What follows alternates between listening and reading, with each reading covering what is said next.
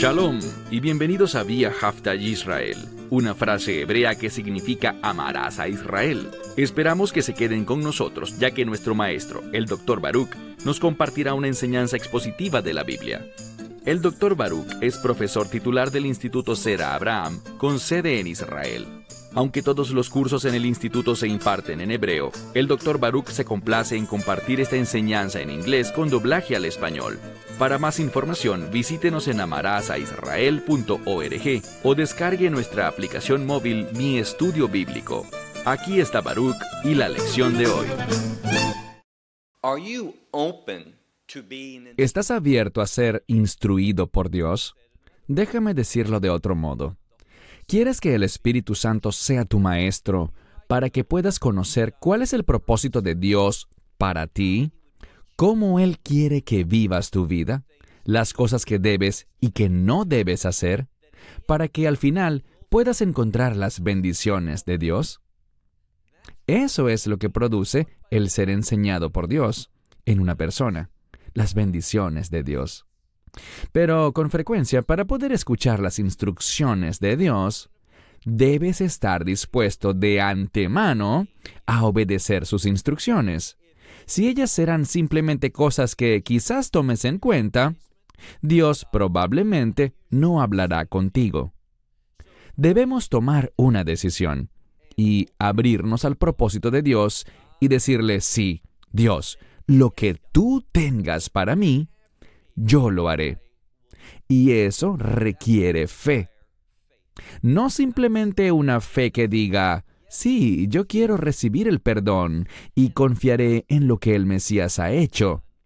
Ese apenas es el punto de partida. Pero la fe debe madurar y debe guiarnos a no simplemente enfocarnos en lo que Él ha hecho por nosotros, lo cual es maravilloso, es fundamental, trae cambios eternos y por siempre debemos alabarle por eso. No quiero minimizar eso. Pero después de recibir lo que Él hizo por nosotros en la cruz, y me refiero al Mesías Yeshua, debemos avanzar hacia la madurez, donde empezaremos a hacer cosas para Dios. ¿Me necesita Dios para algo?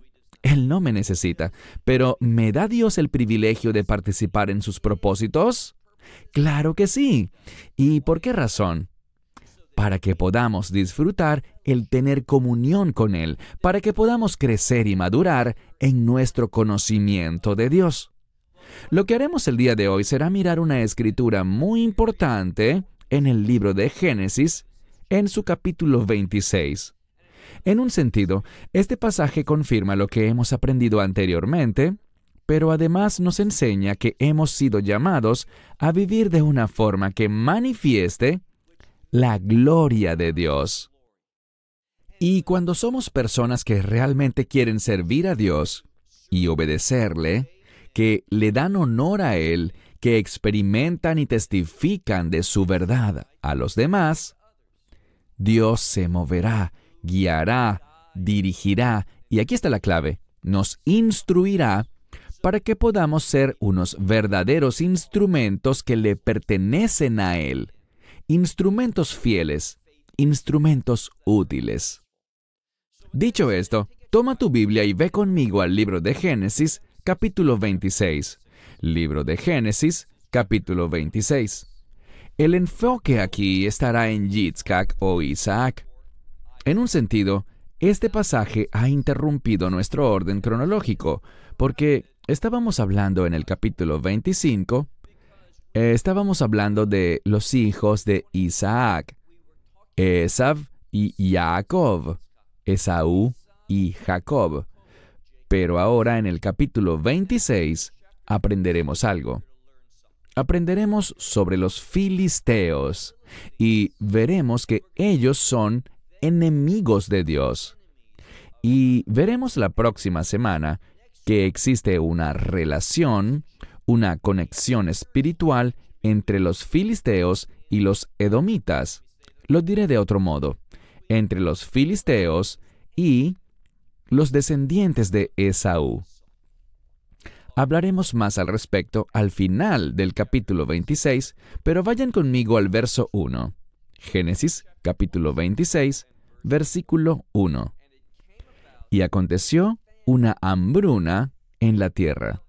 Normalmente, cuando la escritura menciona que se produjo una hambruna en la tierra, busca mostrar el desagrado de Dios, que Dios no está dando su bendición. Pero aquí hay una verdad importante. El hecho de que Dios no esté bendiciendo en abundancia, quiero decir, a la humanidad, en un sentido general, constituye una oportunidad para el hombre y la mujer de Dios para que sean levantados, y lo que quiero decir es esto. Cuando las cosas no están yendo bien, cuando el juicio de Dios y su desagrado está siendo derramado sobre el mundo, eso representa una oportunidad para que su pueblo, quienes lo aman y desean obedecerle, desean ser usados por Él para que sean ese instrumento fructífero. Es una oportunidad para que ellos se conduzcan de un modo que manifieste a Dios en ellos. Con frecuencia, estos tiempos difíciles que el mundo atraviesa nos dan a quienes deseamos servir a Dios una oportunidad para ser más visibles, para destacarnos, y eso es lo que veremos con Isaac. Él se destacará en medio de quienes lo rodean. Mira de nuevo el verso 1. Y aconteció una hambruna en la tierra, y esta fue una diferente a la primera hambruna que ocurrió en los días de Abraham. Esto se menciona aquí para que podamos recordar la respuesta de Abraham y lo que él hizo en cuanto a lo que hablamos anteriormente, en cuanto a que bajó a Egipto, y lo que tuvo lugar en esa época de su vida y cómo él respondió. Y recordarán que hablamos sobre la declaración que hizo Abraham. Él le dijo al rey de Egipto que Sara era su hermana. Luego aprendimos que, desde un punto de vista legal, ella lo era. Tenían el mismo padre, pero diferentes madres. Así que eran medio hermanos por el lado de su padre. Por eso, en un sentido, uno podría decir que ella era su hermana. Y entiendo que muchas personas quieren decir con respecto a Abraham que él pecó, que mintió, que demostró falta de fe, pero cuando desenvolvemos todo lo que estaba alrededor, descubrimos que Dios lo bendijo. Entendemos que Dios usó todo eso. Vemos que Dios dijo que Abraham era un profeta, alguien que oía a Dios. Y no percibimos el menor desagrado de parte de Dios en cuanto a Abraham. Todo eso nos comunica que Abraham no hizo nada malo. Ahora, si todavía tienes dificultades con eso, este capítulo será de gran utilidad para ti. Y esto va de la mano con lo que dije anteriormente, y me refiero a que uno de los mejores recursos para interpretar la Biblia es la Biblia misma. Debemos prestar mucha atención a todas las herramientas que la palabra de Dios emplea con el fin de comunicarnos la verdad. Hubo una hambruna, y esta fue una posterior a la que ocurrió en los días de Abraham. Y dice más adelante en el mismo verso 1, Isaac descendió a donde Abimelech, rey de los filisteos. ¿Dónde? En Gerar. Esto es importante porque él va de camino a Egipto, pero no ha llegado allí. Él va de camino y se detiene en este lugar. ¿Y con quién se encuentra? Pues aquí leemos que Él es el rey de los filisteos. Recuerden el término, filistín. Es una palabra muy significativa y en un sentido aprenderemos que este pueblo está en oposición a los planes de Dios.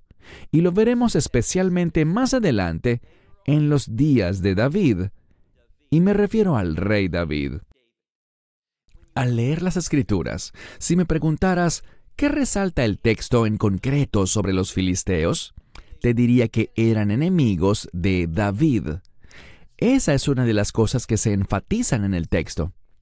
Y si tienes una buena base en tu comprensión de las escrituras, descubrirás que los filisteos o los palestinos, como son conocidos en la actualidad, se convertirán en enemigos del Hijo de David, es decir, del Mesías. Ellos se levantarán en oposición a lo que el Mesías buscará establecer. Esto se hará más claro en las próximas semanas. Entonces Isaac llega donde Abimelech, rey de los filisteos, en Gerar, y noten lo que dice el verso 2. Y el Señor se le apareció y le dijo, No desciendas a Egipto.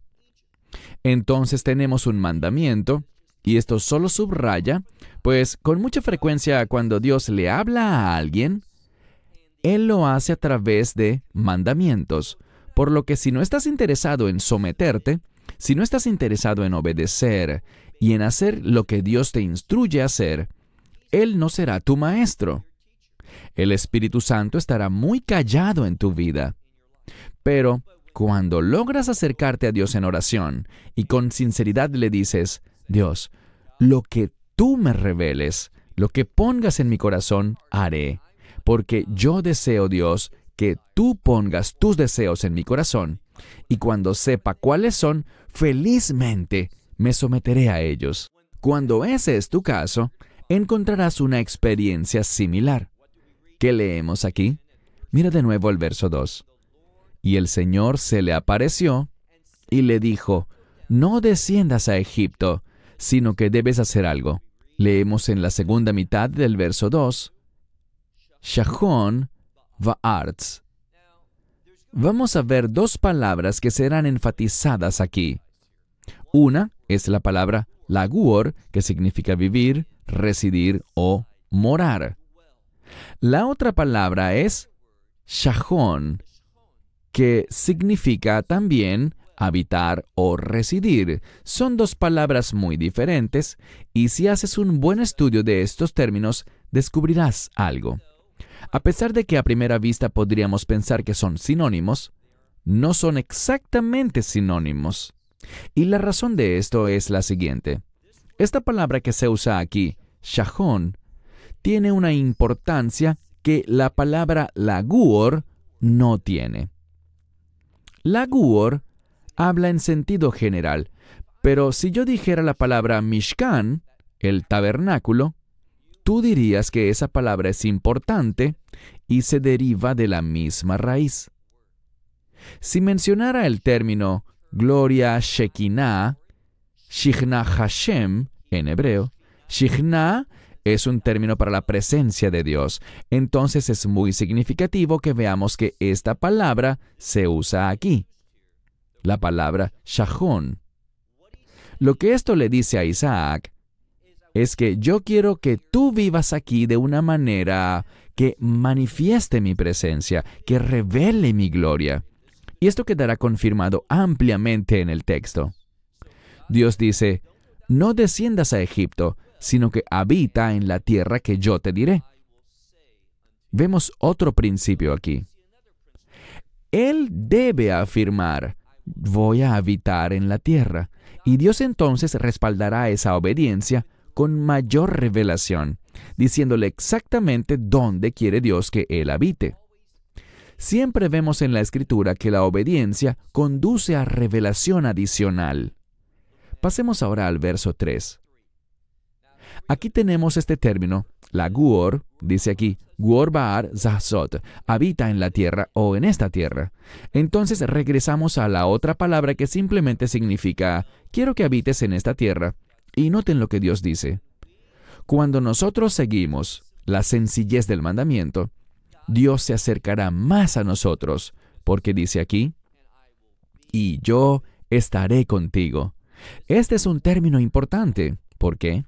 Porque el término contigo implica una relación de redención.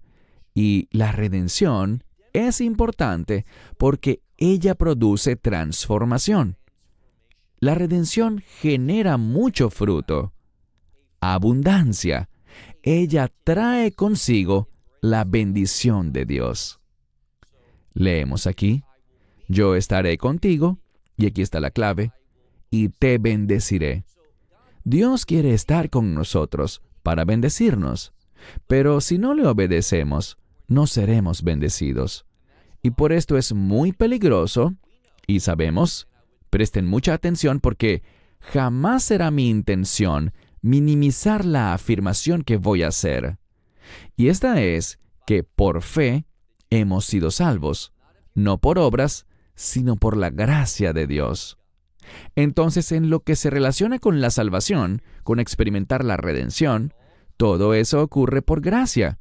Pero habiendo sido salvos, nuestra fe se manifestará, una fe salvadora se manifestará a sí misma por las obras. Eso es lo que revela la Escritura, y por eso dice aquí, yo estaré contigo y te bendeciré, porque a ti y a tu simiente o descendencia, esto es algo que nos hace recordar muy claramente el vocabulario del pacto. ¿De qué pacto estamos hablando? Del pacto que Dios hizo con Abraham. Este término, zerah, simiente, es clave dentro del pacto abrahámico. Por esto es que dice, lee de nuevo a mitad del verso 3, porque a ti y a tu descendencia o simiente te entregaré todo, y no dice coja arts, eso es lo que pensaríamos que diría, pero aquí dice coja art sot. ¿Cuál es la diferencia entre arts y art sot? Que art sot está en plural. No dice nada más, te daré toda esta tierra, sino te daré todas estas tierras o países. Esto es importante porque nos habla de que Dios le dará a la descendencia de Isaac, Él le entregará países. Y esto es importante. Está escrito de manera única en el texto bíblico. Y otro elemento que veremos es que esta escritura tiene indicadores proféticos.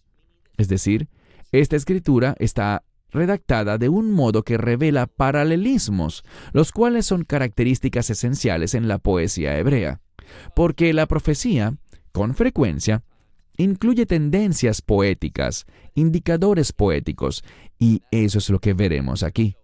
Te daré todos estos países y estableceré mi juramento, el cual juré a Abraham tu padre.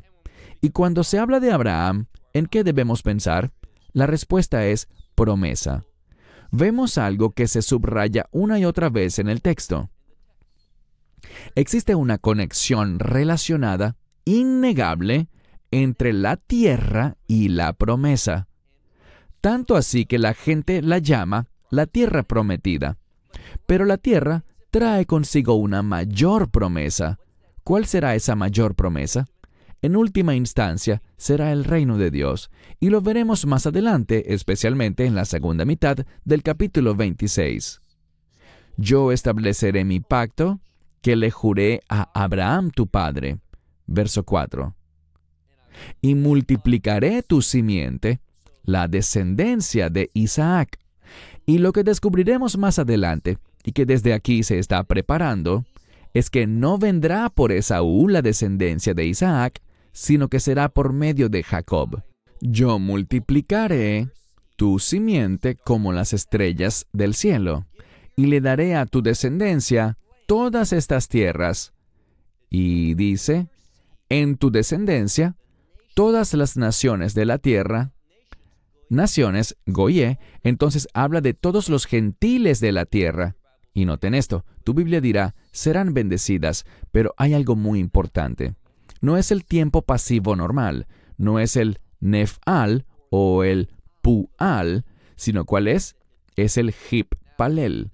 Si esto no tiene mucho sentido para ti, y estoy seguro que no lo tendrá para la mayoría, Entiende que tú puedes, en cuestión de un par de horas, aprender mucho sobre gramática hebrea, para que cuando utilices las herramientas adecuadas, como The Discovery Bible, seas capaz de discernir cosas que de otro modo no podrías.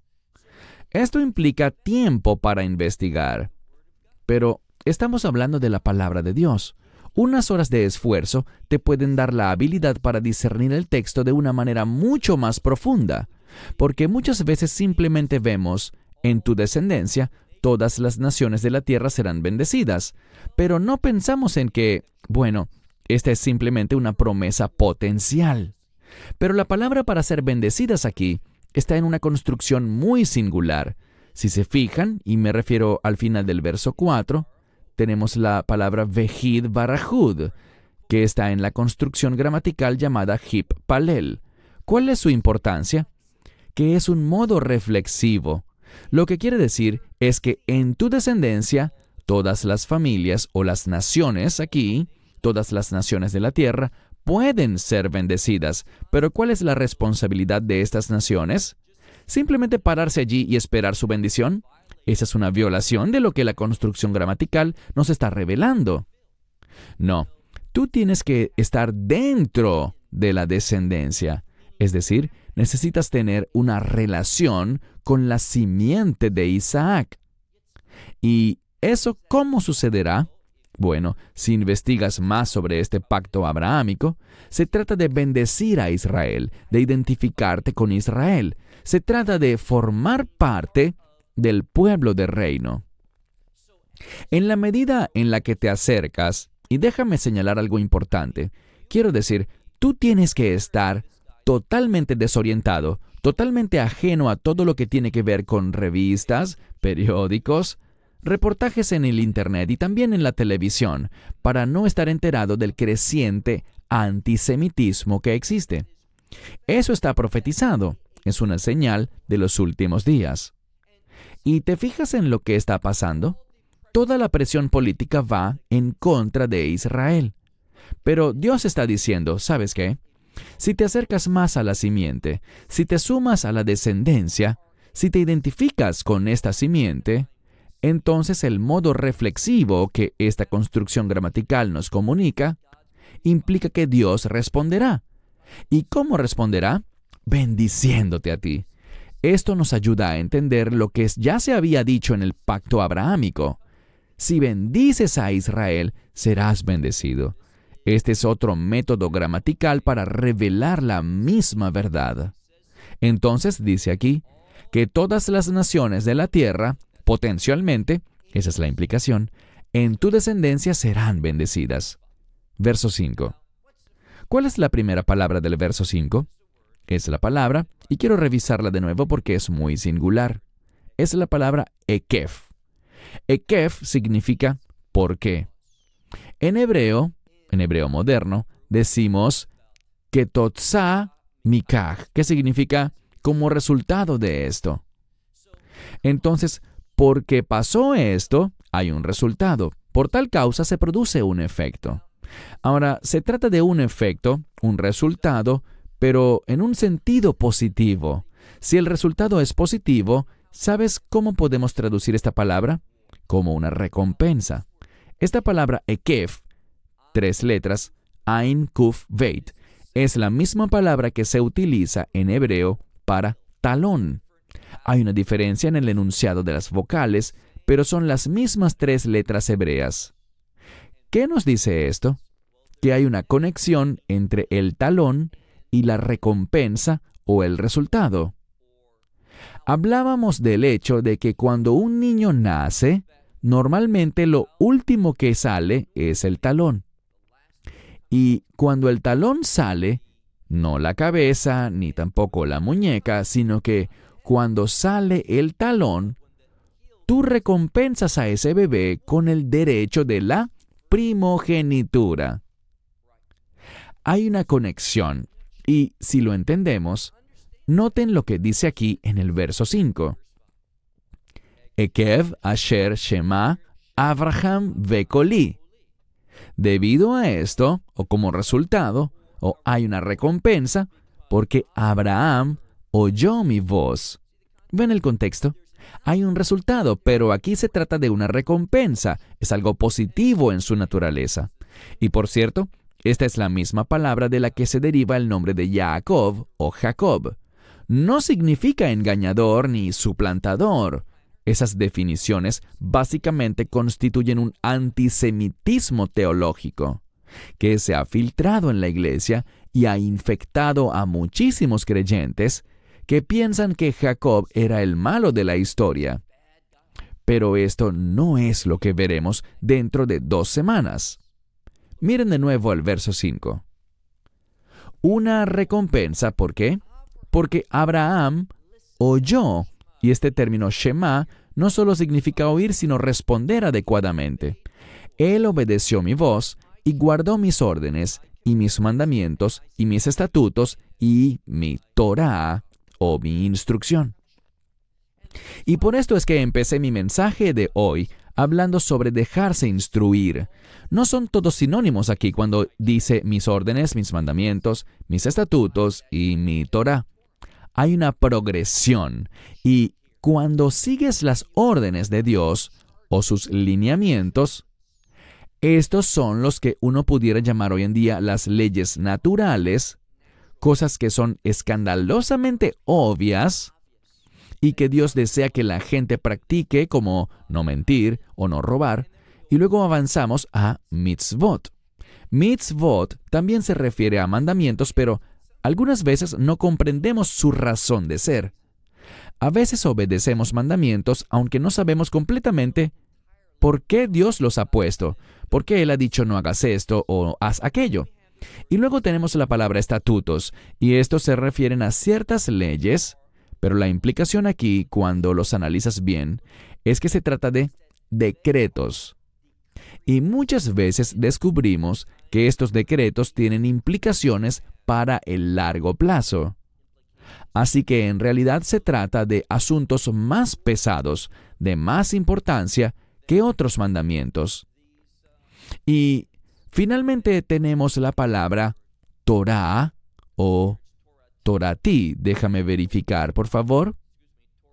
Bien, el término literalmente es Torotai y con lo que tiene que ver es con mis instrucciones. Esto es lo que debemos aprender en cuanto a este término. Esta palabra nos habla de una instrucción mucho más íntima, una que llega como cuando Moisés recibió la ley. Dios se la compartió cara a cara. Estas son instrucciones más poderosas que generan intimidad con Dios. Entonces, allí vimos una clara progresión. Pasemos ahora al verso 6.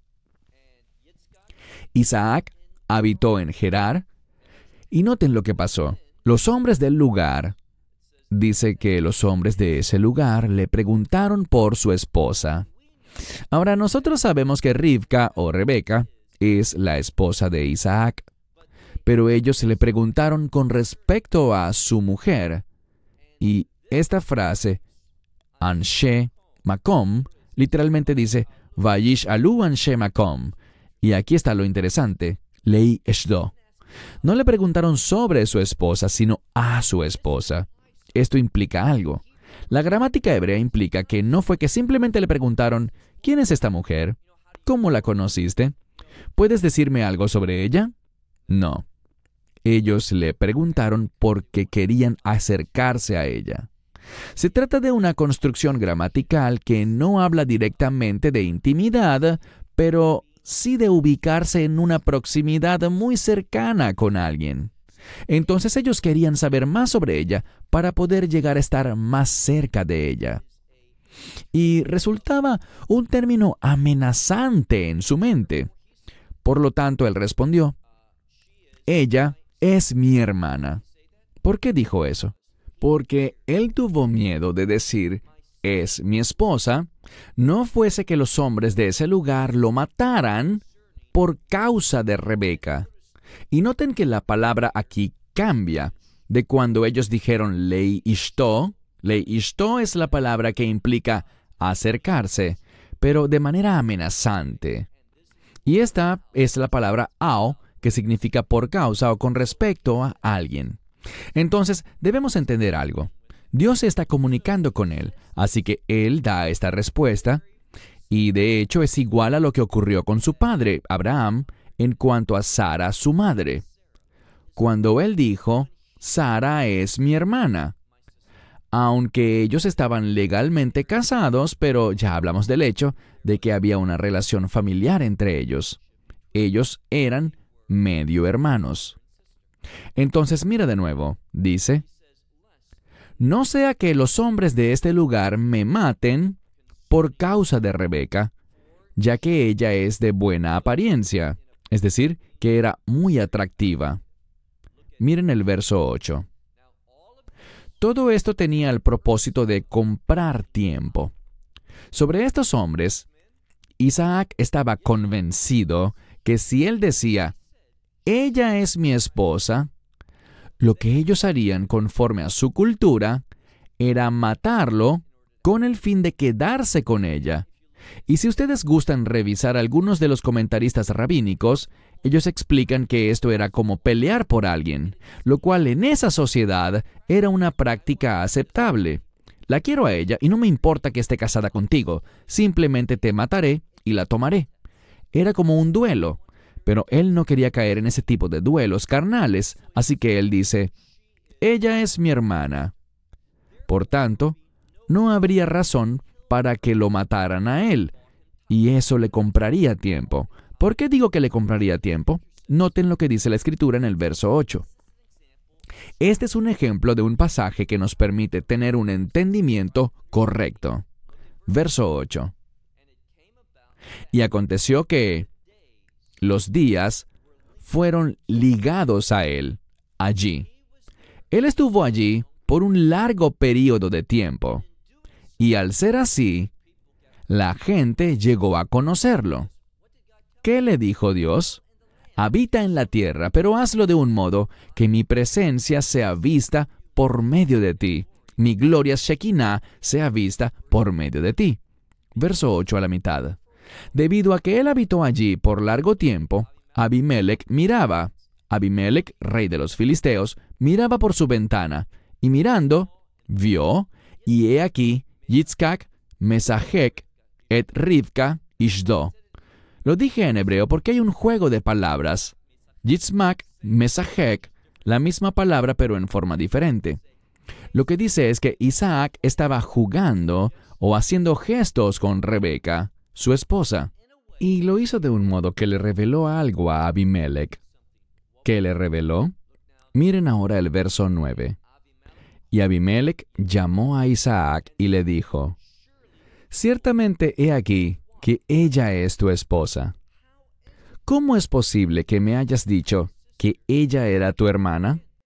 Y de nuevo, ya se nos dijo en el capítulo 24 que existe un vínculo familiar.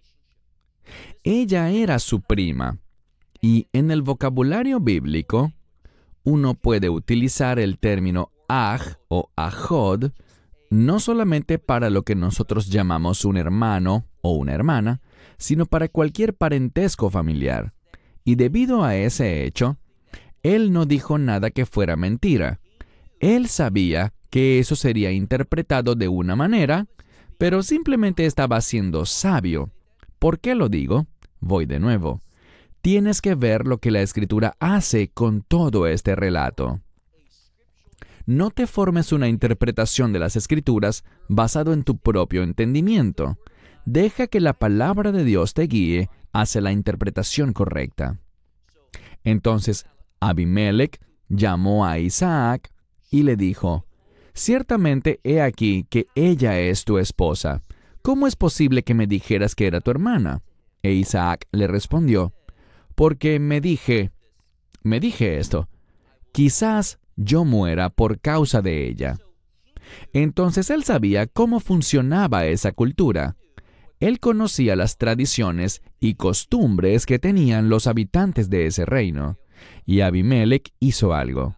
Le dijo, ¿por qué nos has hecho esto a nosotros? Por poco alguien del pueblo se pudo haber acostado con tu esposa y eso hubiese traído vergüenza sobre nosotros. Ellos tenían una cultura muy singular, pero noten lo que él dice. El término más importante aquí en el verso 10 es el término kemat.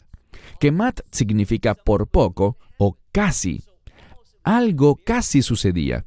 Entonces por poco estuvimos muy cerca, casi ocurre que alguien del pueblo se hubiese acostado con tu esposa.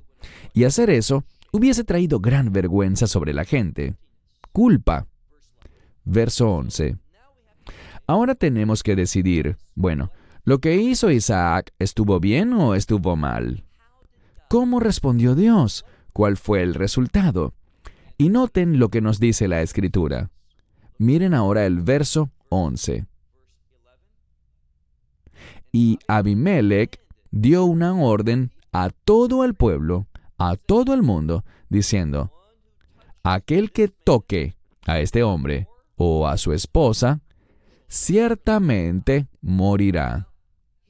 Él recibió del rey una bendición, protección. El rey emitió un edicto. Nadie toca a Isaac o a Rebeca, pues si alguien lo hace, morirá. La ley de los filisteos.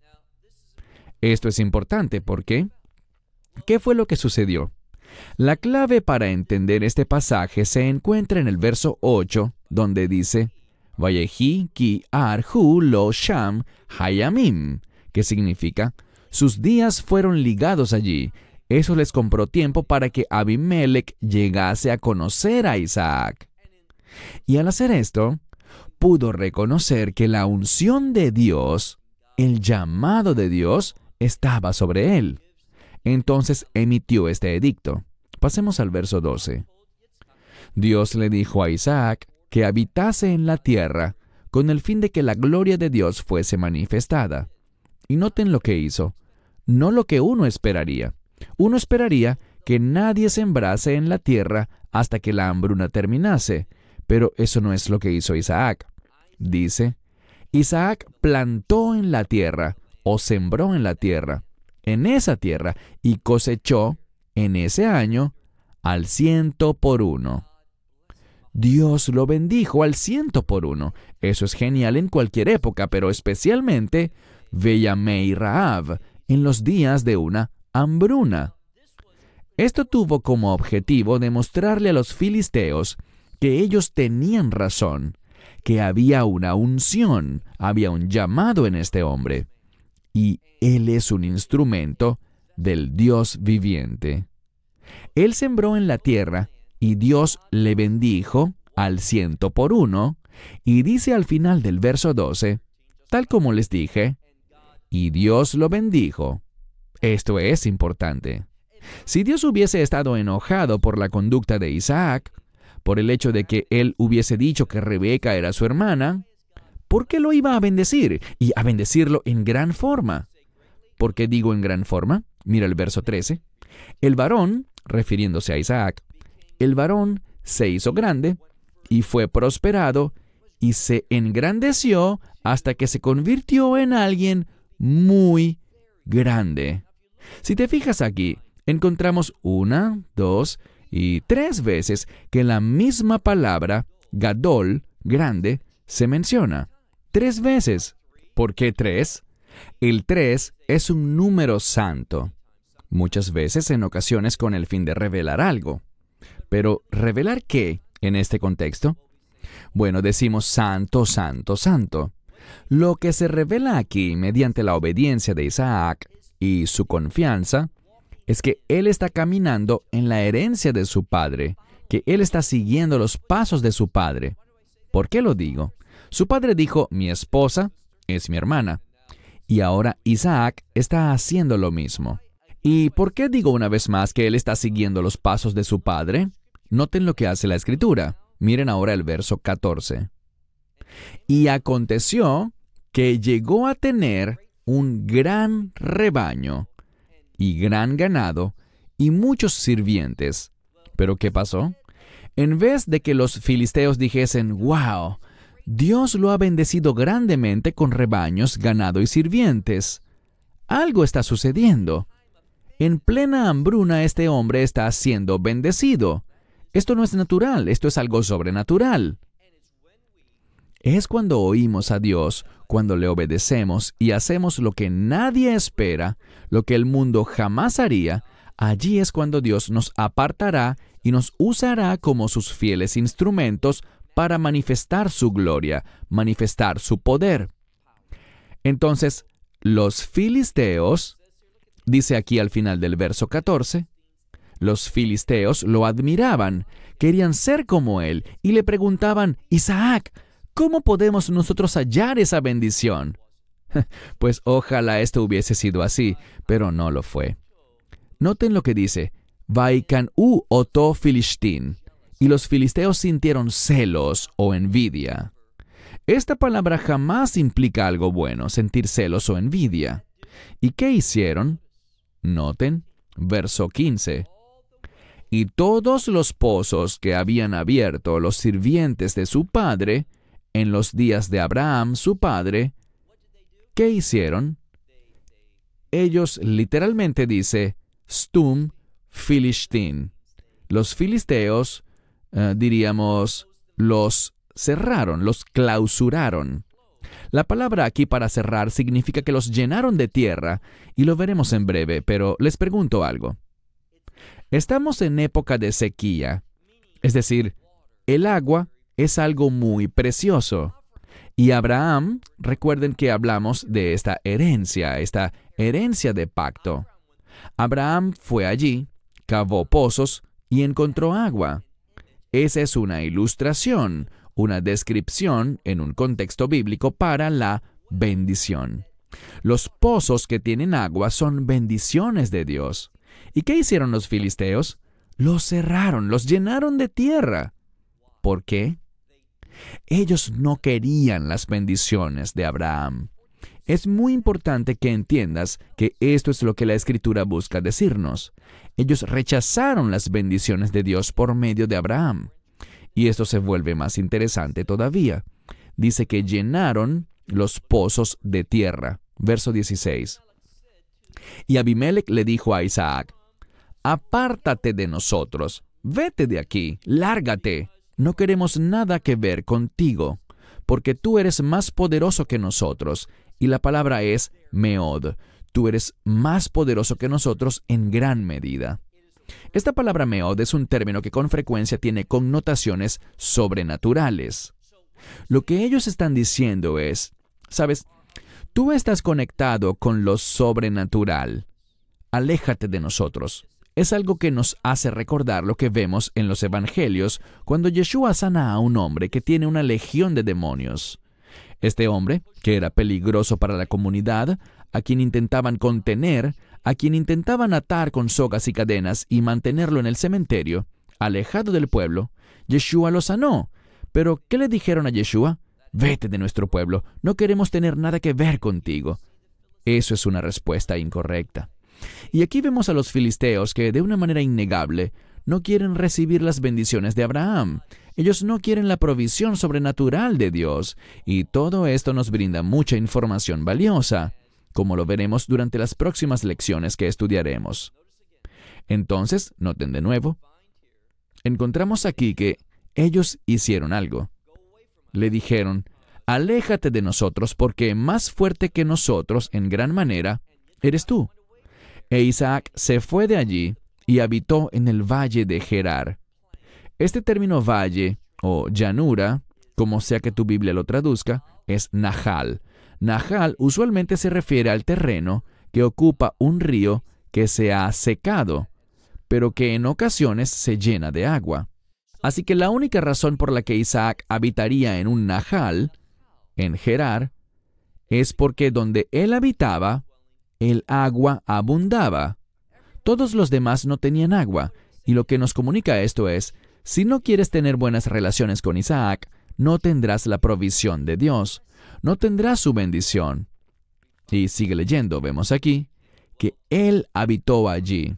Voy a terminar en este punto porque la semana que viene, cuando terminemos este capítulo, vamos a ver cuán interesante y profético esto se vuelve y cuánta relevancia tiene esto para los últimos días. Cerraré con esto hasta la próxima semana. Que Dios les bendiga ricamente. Shalom desde Israel. Shalom from Israel. Esperamos que te hayas edificado con el mensaje de hoy y lo compartas con otros. Te invitamos a seguir nuestros estudios cada semana por este canal y por el portal de YouTube de Amarás a Israel. También puedes descargar nuestra aplicación móvil gratuita Mi Estudio Bíblico. Finalmente, para obtener más información sobre nosotros, visita nuestra web amarasaisrael.org, donde encontrarás otras conferencias de Baruch en audio, video y texto. Hasta el próximo programa. Que el Señor te bendiga en Yeshua HaMashiach Jesús el Mesías mientras caminas con Él. Shalom desde Israel.